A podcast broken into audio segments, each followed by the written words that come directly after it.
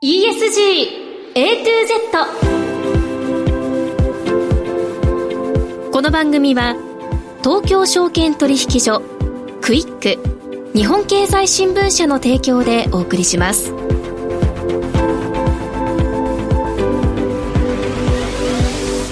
皆さんこんにちは滝口ゆりなです。5月15日月曜日のお昼皆さんいかがお過ごしでしょうか？この番組は ESG A to Z というタイトル通り近年世界規模で関心が高まっている ESG を A から Z までつまり入門編から応用編まで全てお伝えする番組です。ESG とは E Environment 環境 S Social 社会 G Governance 企業統治。この3つの頭文字を取った略語で企業が持続的な成長を目指すために必要とされている課題です。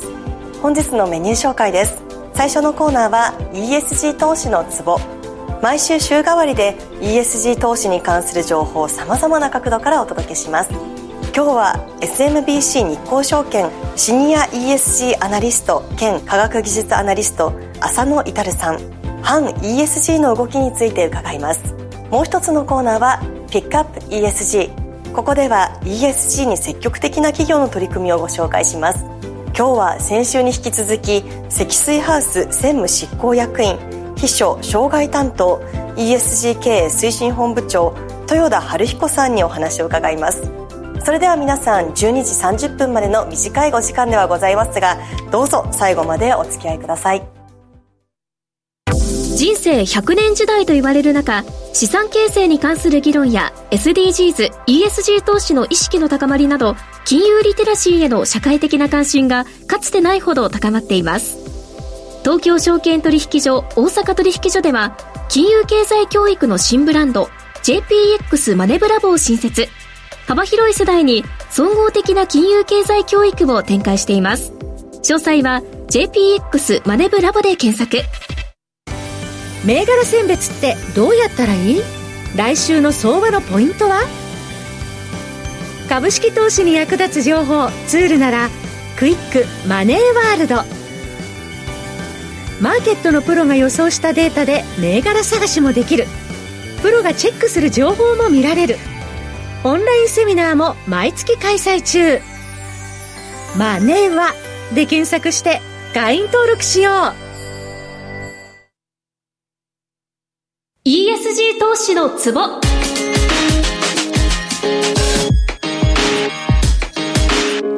最初のコーナーは ESG 投資のツボ。週替わりで ESG 投資に関する情報を様々な角度からお届けします。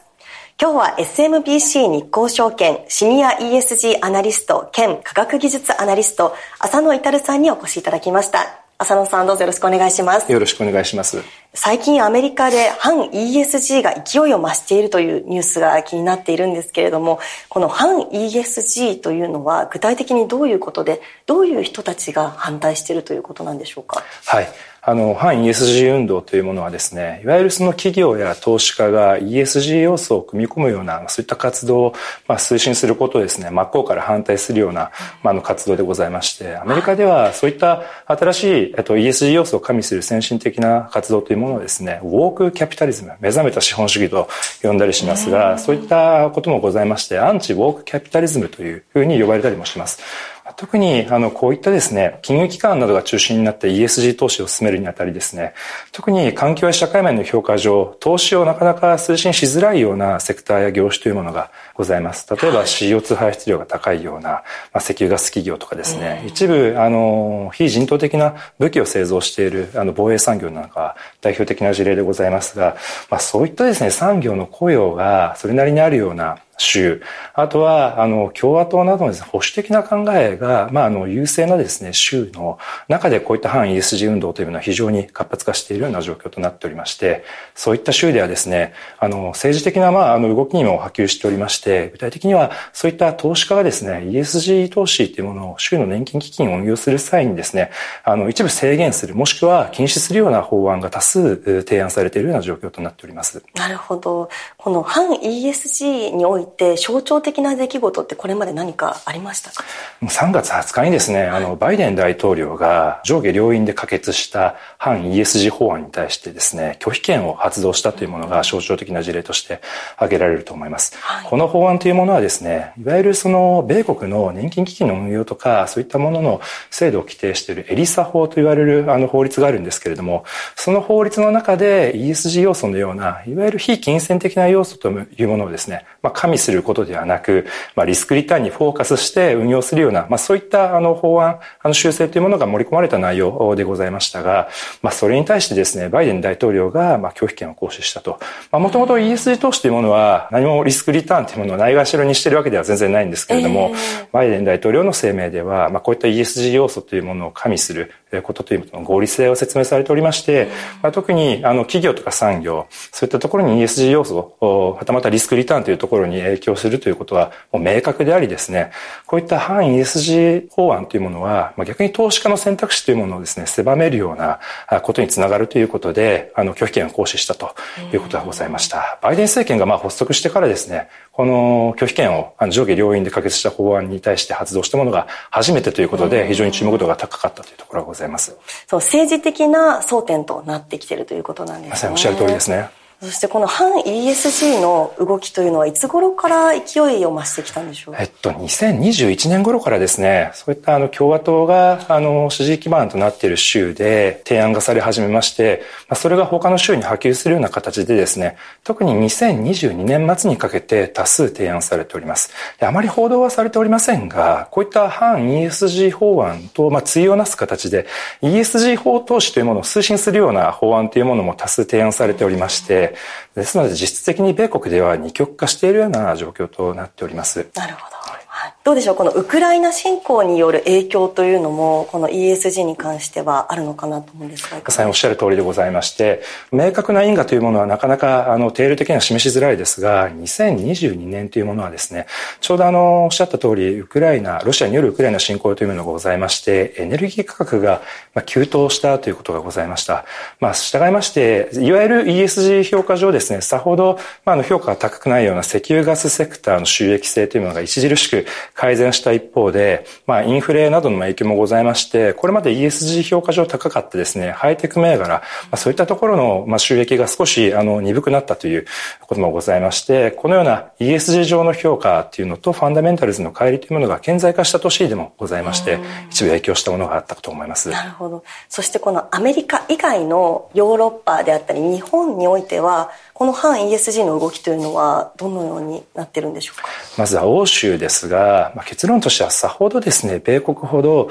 まあ、ESG に対して真っ向からまあ反対するという動きは確認されておりません。もともと欧州という、まあ、国柄ですね、えっと、ESG をまあ良しとするという考え方は極めて支配的でございますので、えー、まあ、例えば気候変動問題などで再生可能エネルギーを最善とするのか原発がいいのかという細かい方法論で確かに対立というものはまあ欧州に限らずあったりしますが、この ESG を真っ向から反対するという動きはあの確認されておりません。で日本においてもですね、あの確認されていないという状況でございまして、米国とやはり一番違いのは石油ガス産業などのですね、いわゆる ESG 投資の過程で割を食うような産業というものが、まあ、効果不効果強くないという状況がございます。はい、あともう一つは、あの、特に日本の機関投資家の投資スタンスとしてですね、ESG 投資をするときに何か特定のセクターとか業種というものをですね、あの、排除するというよりも、まあ、しっかり対話を重ねて長期的にエンゲージメントをするということを重視する、そういったスタイルが主流でございますので、一つ影響がないのかなと。で、最後にですね、これは賛否両論ございますが、日本の脱炭素政策はですね、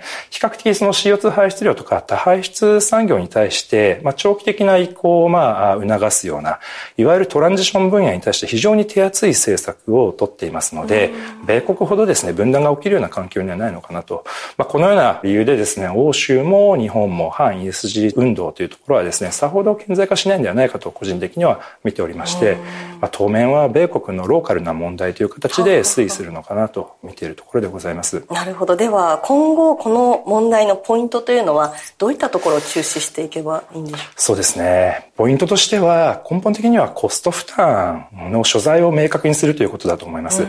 社会的なコストや金銭的なコストいろいろあると思うんですけれども、ESG 投資の過程で当然、まあ、割り送ってしまう方々や産業というのが存在しますので、まあ、そういったところ、まあ、一方で ESG を推進しつつ、そういった割り送るようなセクターや企業、人々の方々にどのような機会をまあ与えてですね、社会全体でコース内移行をどのように推進するのかというところが今後一層求められてくると思います。こういったまあ環境問題とか社会問題というものは、まあ、企業のですね、善意とか投資家の社会的責任、まあ、こういったものの文脈でですね、自然体でこうどうにかなるような類の問題ではないと思いますので、このあたりの具体的な方針っていうのが、より一層ですね、今後求められてくる流れになるんではないかと。で、特に米国においてはですね、まあ大統領選が控えておりますので、その中で ESG に対するスタンスがどのように変わるのかというのが当面の最大のポイントかと見ております。なるほど。ESG 投資というのは本来はこうインクルーシブな変化であるべきところなので、こういったまあアメリカは二極化してしまっているというそういう状態はこう ESG が本来目指している方向とは違う、ね、残念ながらそうですね。おっしゃる通りでございます。うん、はい。さあ、ということで今回は反 ESG の動きについて解説をいただきました。浅野さん、ここまでありがとうございました。ありがとうございました。より充実した仕事や生き方を実践したいビジネスパーソンの発見につながる番組、マネーのからくり。投資や移住、副業や起業など様々な方法で自分らしくお金に困らない生き方を実践している人々にインタビュー。話題のビジネスや働き方をテーマにお金の流れ、仕組みをわかりやすく解説します。マネーのからくり。毎週金曜朝7時30分からラジオ日経第一で放送中です。ラジオ日経ではリスナーアンケート調査を実施しています。アンケートに答えると抽選で特賞の iPad が1名様に、Amazon ギフトカード3000円分が30名様、パーソナリティの書籍詰め合わせセットが20名様、総勢50名様以上に当たるチャンス。詳細お申し込みは、ホームページ右上のプレゼントのアイコンをクリック。締め切りは5月19日まで。たくさんのご応募お待ちしています。ピックアップ ESG ここからのコーナーは ESG に積極的な企業の取り組みを詳しく伺います。今日は先週に引き続き、積水ハウス専務執行役員、秘書、障害担当、ESG 経営推進本部長、豊田春彦さんにお越しいただきました。豊田さんどうぞよろしくお願いいたします。はい、どうぞよろしくお願いいたします。今回は ESG、それぞれの取り組みを詳しく伺っていきたいと思います。まず、いい環境についてですが、今年3月に発表された第6次中期経営計画では、脱炭素化、生物多様性、資源循環、それぞれ具体的な取り組みを挙げていらっしゃいます。このうち、ZEH、ZEH ですね、ネットゼロエネルギーハウス、そして木材の調達、また5本の木計画というのがありますが、この3つについて詳しくお話を伺えますでしょうか？はい。えっ、と、まず、あの、いい環境についてですね。え私たち住宅業界が、あの、環境をいいでできる、貢献できることは、まあ、とりわけ家庭部門における、あの、CO2 の削減だと思ってます。2020年度の日本の CO2 排出量のうち、家庭部門は15%弱をあの占めています。家庭部門の排出量削減のためには、住宅の省エネルギー性能の向上、そして太陽光発電設備による、まあ、総エネですね。これが必要であって、これらを兼ね備えた絶地ネットゼロエネルギーハウスの普及があの求められています。2020年の全国すべての、まあ、あの、一般工務店さんが作る注文住宅も含めて、この絶地比率っていうのは、まだまだ24%程度なんですね。で、建売住宅においては、絶地比率はなんとまだ2.5%と、まあ、非常に低い状況でございます。一方、まあ、当社はすでに戸建て注文住宅の9割以上が絶地になっていまして、今後、あの、住宅産業全体でですね、この絶地っていうのを普及させていかないといけないというふうに考えています。えー、当社は、戸建て住宅は9割以上なんですが、あの、今後あの、まあ、今もそうなんですが、あの、賃貸住宅ですね、えー、ここが非常にボリューム大きいもんですから、我々賃貸住宅の総称、シャーメゾンっていうふうに言ってますが、このシャーメゾン絶地を、の推進を考えています。えー、賃貸住宅の実地って業界を見渡してまだまだ非常に数が少なくてですね、えー、そういうのが現状でございます。えー、当社2020年ぐらいですから、まあ、約3年前から始めたんですが、今はそのシャーメンゾーンデッチの受注比率は約6割にまであの達しています。あの非常に大きな急激な流れで増えているということです。2025年には75%を目指しています。これ非常に入居者にメリットがたくさんありましてですね、発電した電気で生活できて、余った電気を売ることができて、売電収入も得られるんですね。で、あの、一旦こういう絶地に住まれた入居者は、次にその住まわれる時も絶地を探しますし、えー、マンションやその住宅を建てる時もやっぱり絶地を検討するわけなんですよね。で、こういうふうに絶地のファンをどんどん増やしていくっていうことが、まあ、家庭部門の脱炭素の軽減ですね。これに貢献できるんじゃないかということで、あの、さらに推進を進めていきたいというふうに思っています。え、そして次の持続可能な木材調達のさらなる強化、え、推進についてでございますが、当社はあの木材調達ガイドラインを2007年4月に策定しました。え伐採地の森林環境、あるいは地域社会に配慮した木材、え木材製品のフェアウッド調達っていうのを推進しています。特に大量の木質建材を利用するあの我々住宅メーカーとしてはですね、希少な木材についてはあの持続可能性に配慮して計画伐採されて、かつ社会的にも公正な木材を原料として選択することがあの重要だというふうに考えています。また近年国際的なコミットメントとしてあの浸透してきていますゼロデフォレステーションに関しても当社すでに宣言をしていまして取り組みをより明確に示すために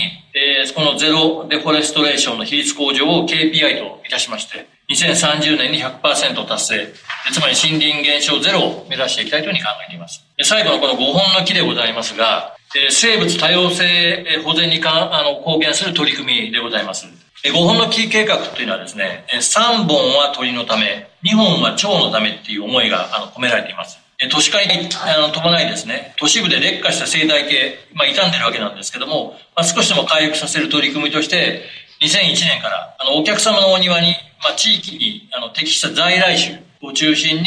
5本の木計画を始めまして、これまで22年間で累計1900万本以上植樹してまいりました。あの、これを取り組みがですね、都市の生物多様性にどの程度貢献できているのかっていうのが、今まで不明だったんですが、琉球大学の久保田先生と共同で検証しまして、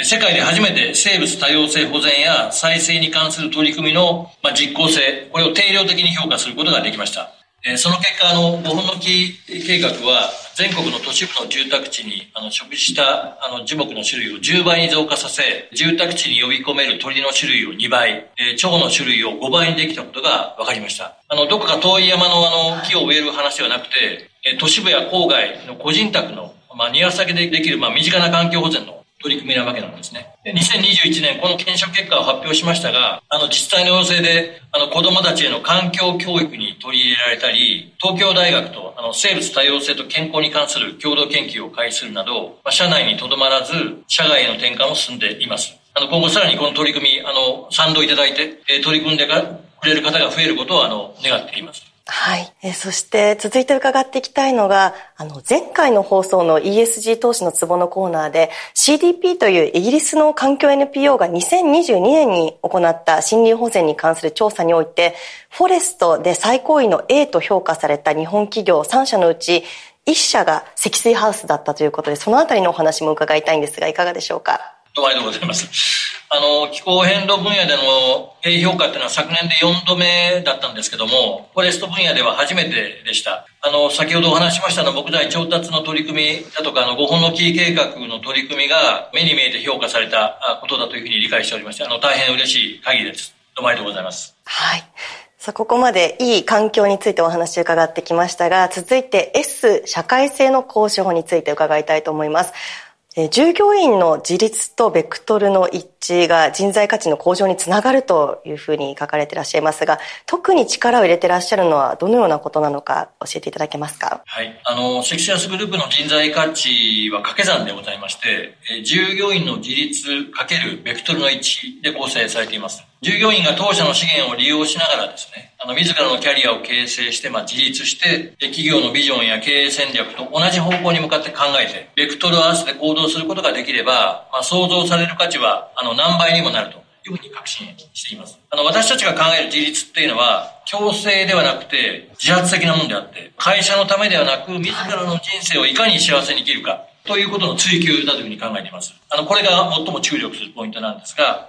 え自立するのはあくまで個人です。あの会社っていうのはあくまでその場を、あるいは支援の場を提供すると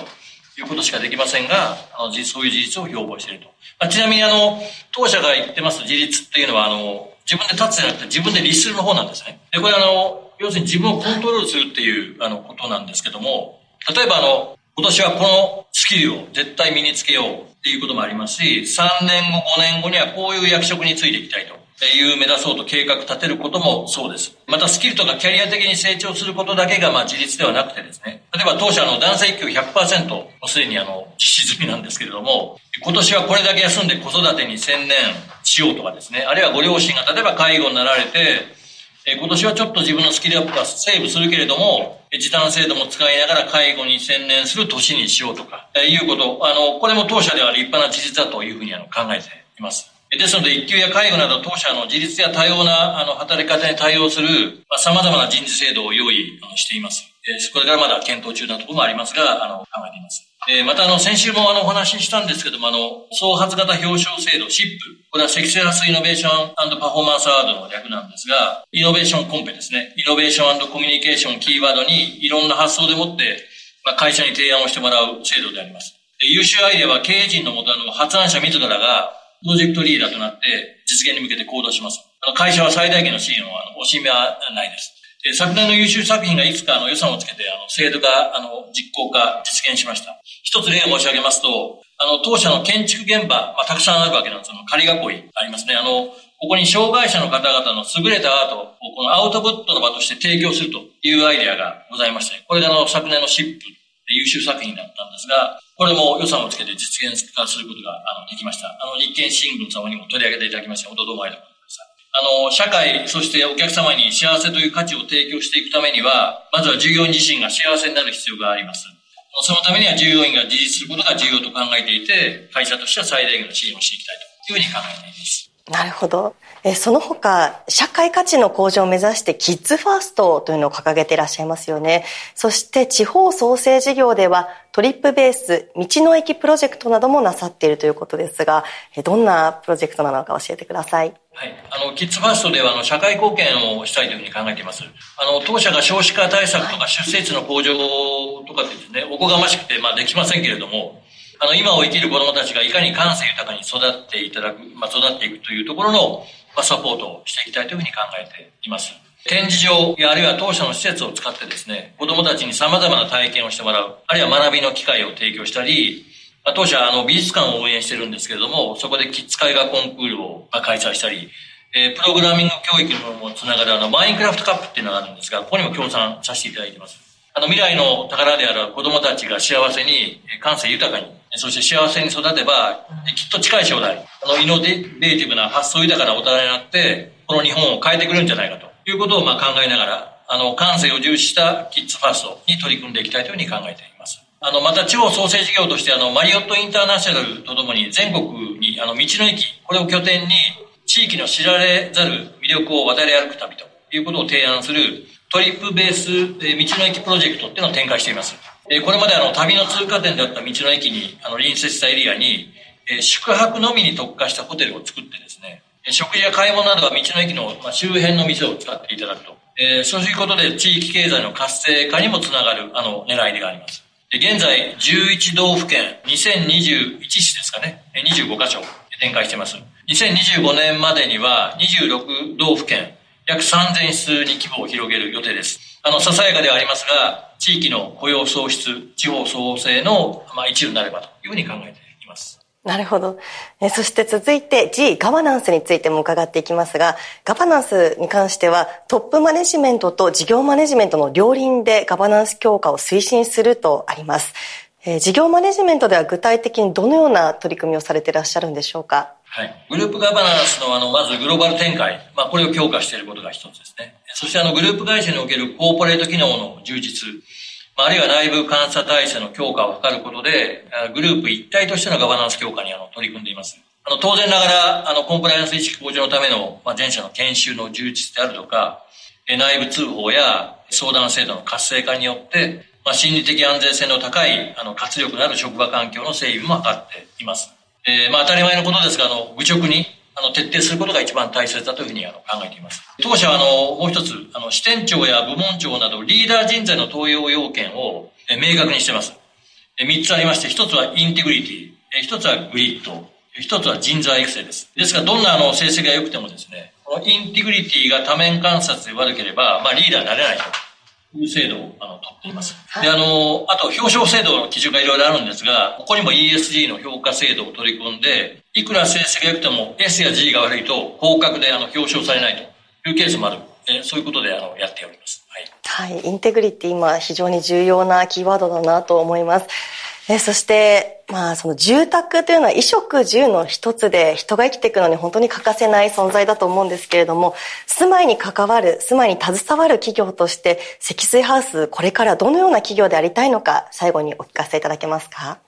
あの、弊社の社長の中井が常日頃言ってる言葉なんですけども、あの、住宅は社会資本だというふうに話してるんですね。で、まあ、社会資本というと、まあ、道路とか鉄道とか思い浮かべるんですけれども、まあ、住宅も立派な社会資本なんだいうことなんですね。つまり、まあ、強固なものでなければならないですし、良質でなければならないですし、サステナブルなものでなければならないし、そして美しくなければならないと、まあ、いうことなんですね。えー、先ほど来から申し上げましている通り、あの、当社がやらなければならないことは国内でまだまだたくさんあるわけなんですね。と同時に、あの、この考え方っていうのは、あの、世界のどこでも通用するものだと思っています。第3フェーズに入った我々現在、安全安心、そして快適性に加えて、まあ、人生100年時代の幸せっていう価値を提供したいというお話をあのさせていただきました。あの、我が家を世界一幸せな場所にするというグローバルビジョンの実現に向けて、あの、当社の住まいに対する思想、あるいは技術がですね、世界から必要とされて、まあ、当社が ESG の課題に取り組むことで、社会に必要とされるだけでなくて、将来にわたってお客様、株主様、そして社員もこの会社と長く付き合いたい、この会社を愛していると、まあ、思わず応援したくなる企業、あの、そんな企業になれたらいいなというふうに、あの、思っています。はい。さあ、ここまで2回にわたって積水ハウスの ESG の取り組みについて詳しく伺ってまいりました。豊田さん、2回にわたりどうもありがとうございました。どうもありがとうございました。最近 SNS ばかり見てる気がする。情報少し偏ってるかも。ふんふん、日経電子版ポイントを押さえて幅広く新しい情報と出会える。しかも今なら2ヶ月間無料キャンペーン中。なるほど。これいいかも。動く年に日経電子版。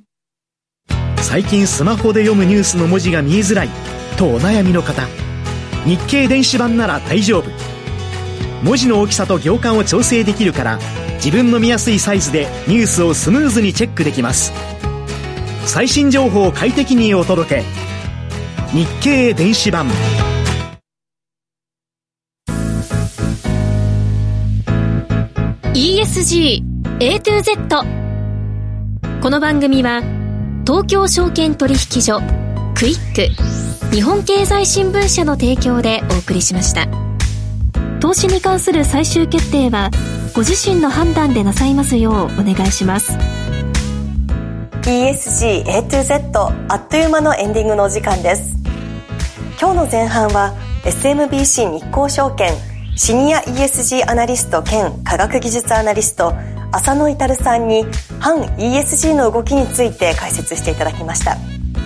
そして後半では積水ハウス専務執行役員秘書障害担当 ESG 経営推進本部長豊田春彦さんに積水ハウスの ESG それぞれの取り組みについて詳しくお話を伺いました。